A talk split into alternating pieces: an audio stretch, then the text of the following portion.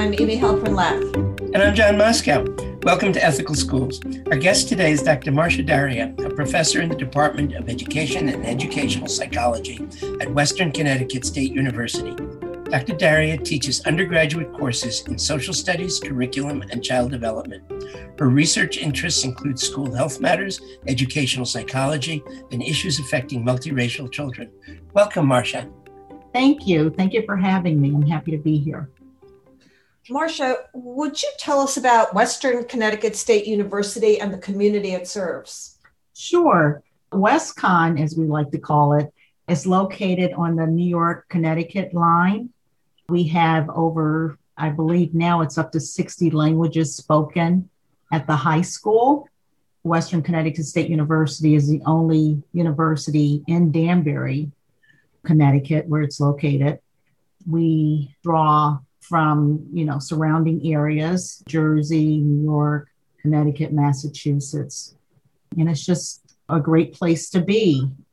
It used to be a, a normal school for teachers he started out as a normal school and has since grown into a full fledged university. Some of our popular majors, besides teaching, are nursing, psychology, criminal justice, finance, business management.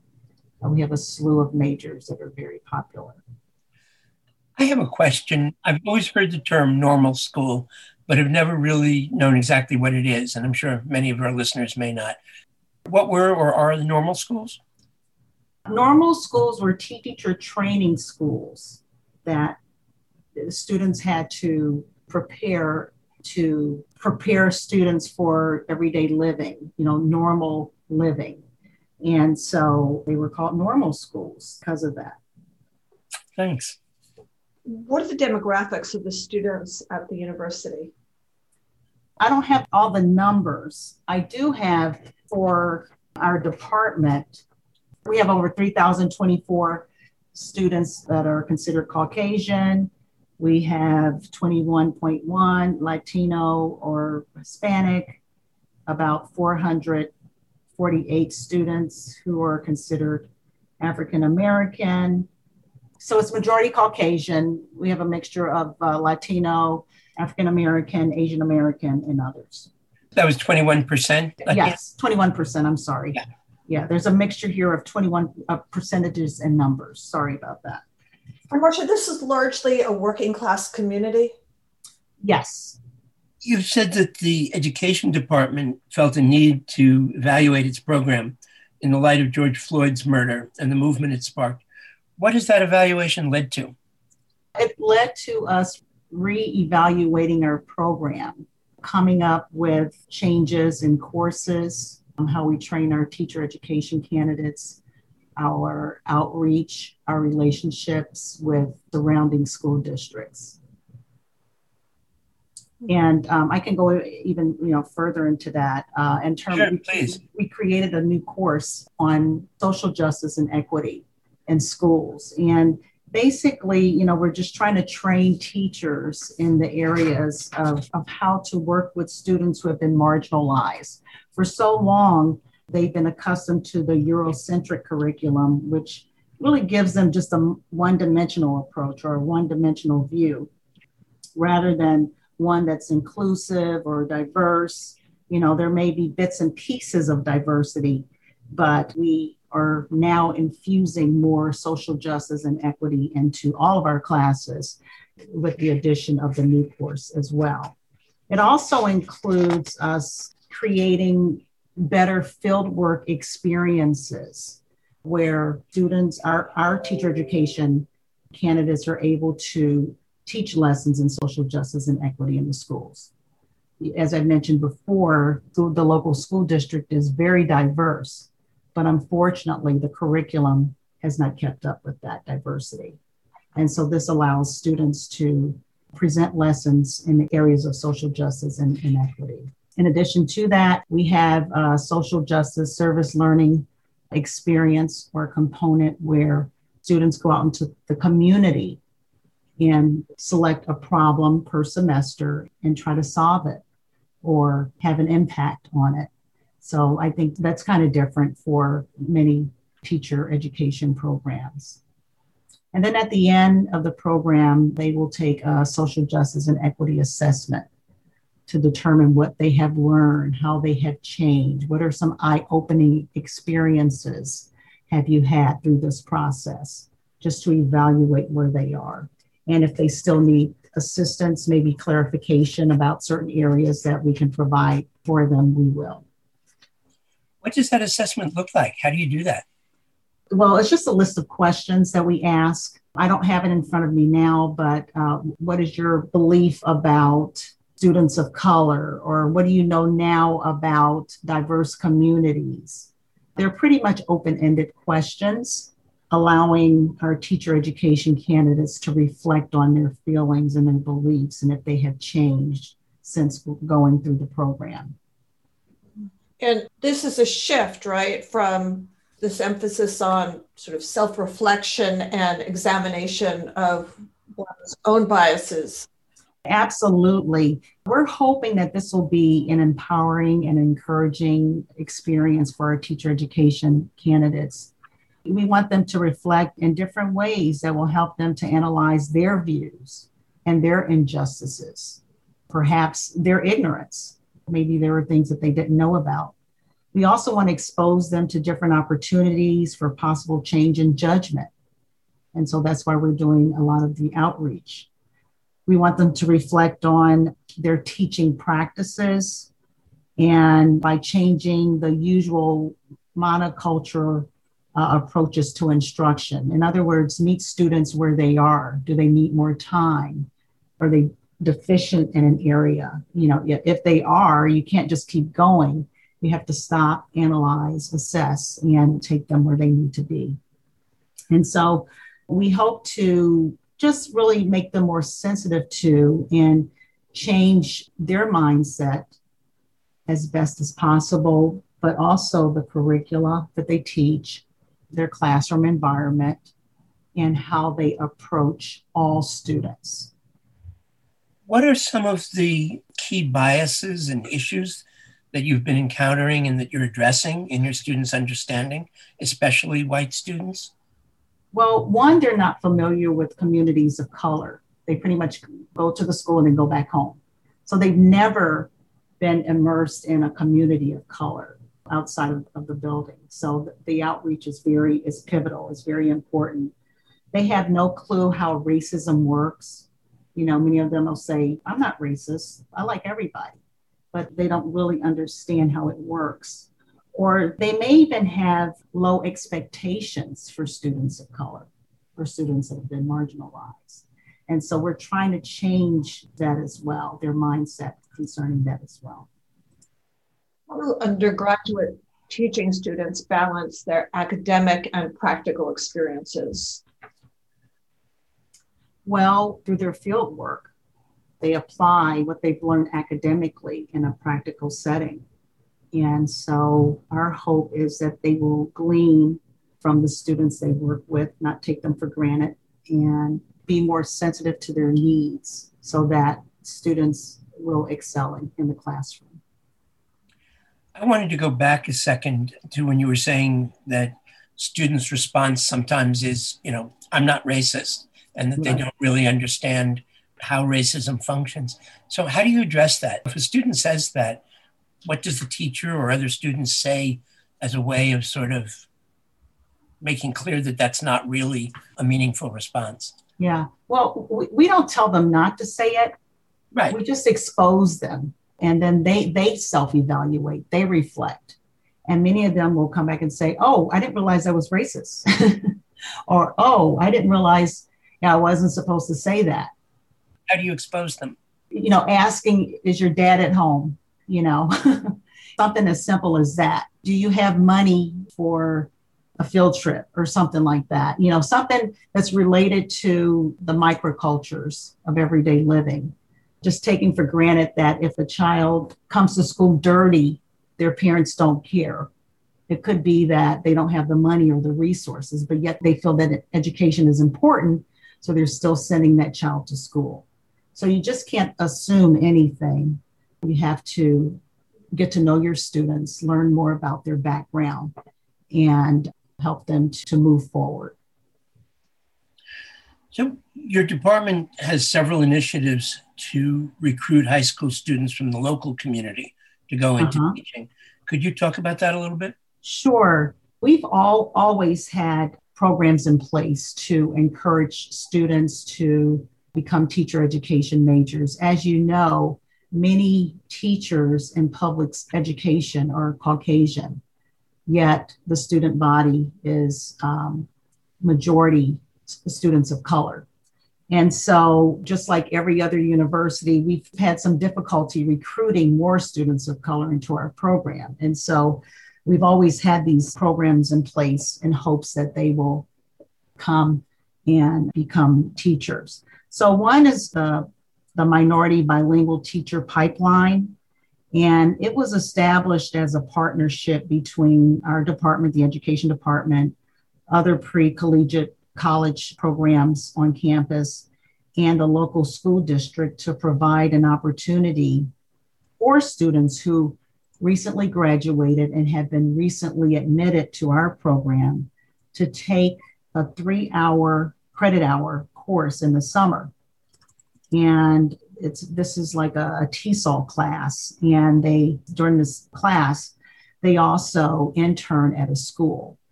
Just expose them to students who are different linguistically and to apply the information that they've learned in the classroom into a real life, real class setting. So that's one. Then we have a task force on minority recruitment and retention, which is designed to set goals for admission so that we can construct plans for high school outreach in the metropolitan area for those students who are interested in becoming teachers. We also have the Teaching Fellow Academy in the high school, which is pretty much a, a club for those students high school level who are interested in becoming teachers. So we've always had these programs in place and hope that we can recruit or encourage students once they get to college become teacher education majors. Not only that, but we also have a fifth grade program. We try to get students thinking about college early.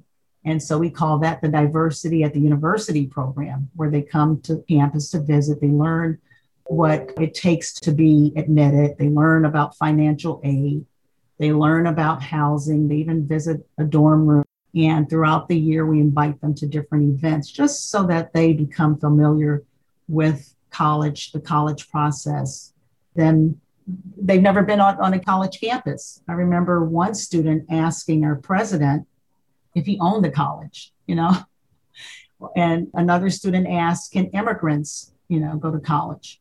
So it's interesting to hear their conversations uh, once they they come to campus uh, about college. And you mentioned the free summer program. Uh-huh. So what is that like? What's that class like? It's a TESOL program. And TESOL for our listeners who may not know? teaching English to speakers of other languages. Mm-hmm.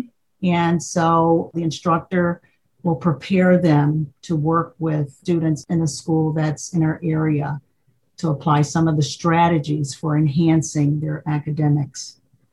And do you find that it's working in terms of having students become more interested in teaching as a career than they might have been thinking about?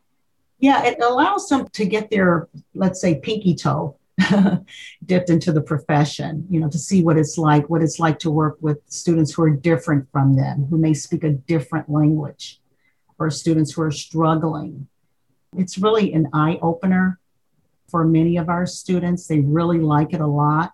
One, because they're in the schools, they're in a real setting, they're working with students who are different than them. And uh, they're also able to take a three credit course on campus to earn college credit. So they, they really like that. Marcia, am I understanding correctly that these students otherwise would be unlikely to, first of all, to go to college and second of all, to go into teaching?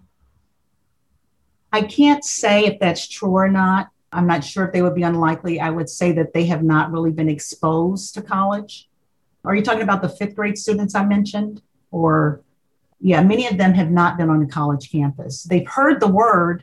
They may have a cousin that went to college, but a lot of them would be first generation college students. And is there a, after fifth grade, between then and sort of when they're graduating from high school, are there other continuum kinds of things to keep them interested and, and engaged with the idea? We don't follow them as cohorts, but our students, our teacher education students, have to do practicum experiences starting in freshman year. So many times they see, see these students ranging from kindergarten through high school during their practicum experience. Now, our students are placed in cohorts as soon as they come to campus. So they do learn from each other and they also learn from their mentor teachers, they learn from students in the classroom, and they also learn from their professors on campus. Marcia, you have an article coming out this spring discussing your department's approach. When will that be appearing and what can you tell us about it? It will be appearing in July in the School University Partnership Journal.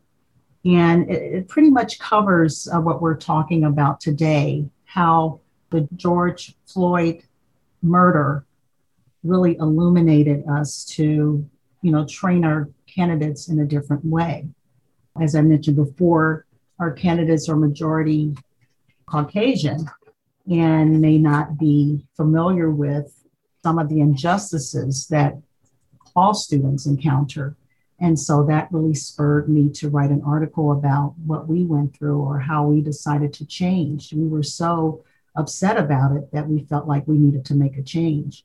And so we, we got together and looked at our courses to determine how we could make changes to our courses. And at the undergraduate level, what other pieces are missing such as the social justice and equity pieces that we could add to our content.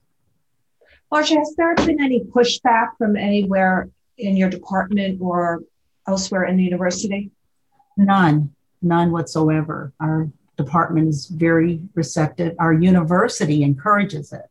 And so we have not received any pushback at the highest level of the university all the way to our department in some of the interviews that we've done with folks, which have mostly been people teaching at the graduate school level, so it's been really interesting listening to you talking about the work you're doing at the undergraduate level. But a lot of people have said that many education departments tend not to have many professors, faculty of color, and that various universities are, are working to, you know, expand the number of faculty of color in the university. Is this something that that's an issue and that you've been working on at all? Oh, absolutely. It's an issue that we always work on. In, in my department, we're fairly diverse, I think. I would say that we have representation, of course, from the African American community, the Latino community. We've had Asian Americans represented. They've since left, you know, because of the job situation with their spouse. But we are very mindful of our professors and we want them to represent our society. And so, whenever there's an opening, of course, we interview everyone, but we are interested in, in interviewing those people who are from diverse backgrounds. And the, the Danbury schools are the kids in the Danbury schools are diverse? You were mentioning that something like 60 yeah i think it's up to 60 languages that are spoken at the high school. It sounds as though it's not fully reflected in terms of who ends up coming to the college.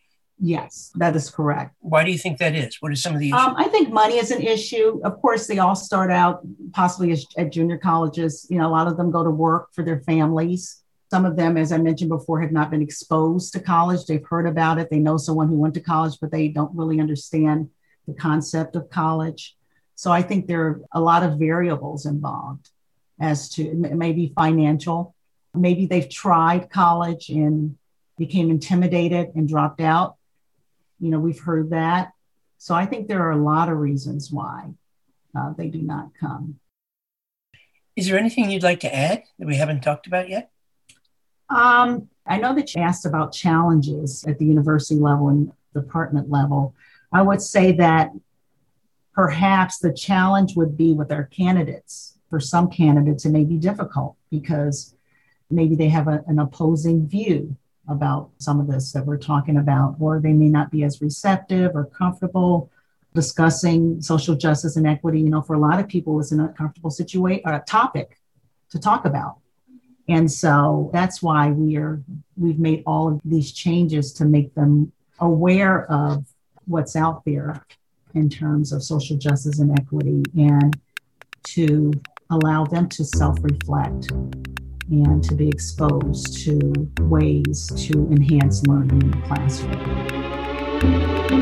Thank you so much, Marcia Daria of Western Connecticut State University. And thank you, listeners, for joining us. We'd like to hear how you've incorporated ideas you've heard on our podcast or read on the Ethical Schools blog. Let us know if there are topics you'd like to hear more about. Email us at hosts at ethicalschools.org. We work with consultants to offer professional development in SEL with a focus on ethics for schools and after school programs in the New York City and San Francisco Bay areas. Check out prior episodes and articles on our site, ethicalschools.org. We're on Twitter at Ethical Schools, Instagram, and Facebook. Our editor and social media manager is Amanda Denchi. Till next week.